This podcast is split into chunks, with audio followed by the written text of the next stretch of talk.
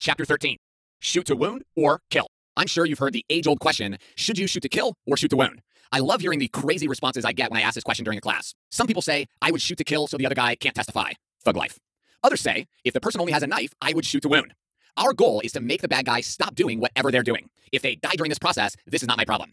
I believe the attacker chooses death when they decide to rape a woman, kidnap a child, or become a school shooter. On the flip side, if I shoot an attacker and he or she lives, that's great. Maybe he or she will turn their life around. If you're ever in a situation where you are forced to use your firearm, you're going to be very close to the attacker, usually within 9 to 15 feet. Most people will miss over 80% of the shots they take in a self defense situation. I know that sounds like a really high number, doesn't it? Most people can hit a target 100% of the time while at the range. However, during a self defense situation, two hormones are released into your brain adrenaline and cortisol. When these two hormones are released, your body begins to function in a different way. First, you lose dexterity in your hands and feet. This means it will become harder to grip and operate your firearm. Next, you will get extreme tunnel vision. Imagine looking out your window while looking through a toilet paper roll. This is tunnel vision.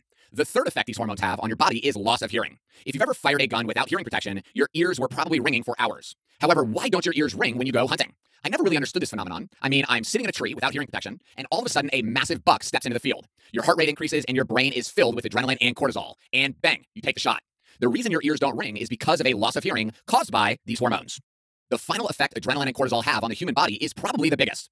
Cortisol turns off the portion of your brain that controls critical thinking. This is why I laugh when I hear students say things like, I would have noticed the attacker trying to put up his hands. Or I would have made a better decision. It's very easy for us to analyze a self defense shooting after the fact when our critical thinking abilities are working. During a high stress situation, the portion of your brain that takes over is the primitive brain. This is the portion of your brain responsible for your fight or flight response. And this is the portion of your brain that must be programmed the way you program this portion of your brain is to train and prepare yourself for the unthinkable moments in life before they happen. This is why the concept of application of skill is so important. Only with consistent and deliberate training can you develop your skills to the point that you can overcome these natural reactions in the body. Failing to develop these skills will leave you at a massive disadvantage during a violent attack, and that disadvantage could cost you your life. You have to practice with your firearm until it becomes part of your body. You must memorize the critical points of this book so that if and when a situation arises, you don't have to think, you can simply act. In my opinion, shooting to wound is wrong. During a self defense situation, you will be overwhelmed with thoughts, hormones, and emotions. The last thing I want to do is make my target smaller by aiming at the attacker's hand, arm, or leg. This is why I aim for the high center chest.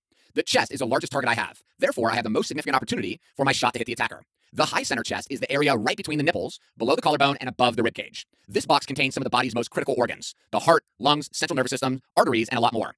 I train to put three to five shots into the attacker's high center chest, and if they die, they die. If they live, maybe they'll go to prison and find Jesus. A quick little side note here. This is why it is so critical for you to really master your ability to use intuitive unsighted fire. So this is the process of not looking at the gun, not looking at the sight, simply looking at the target and being able to get accurate hits inside that high center chest. This is a skill that doesn't necessarily come naturally. It requires training. You've got to really learn this because in the heat of the moment, looking at the front sight is probably not something you're going to do. So you're going to need to learn how to naturally point that firearm at the threat and get those accurate hits. And this is one of the things that I go over in my advanced concealed carry course and also in my live fire advanced concealed carry courses to really help you kind of develop this skill.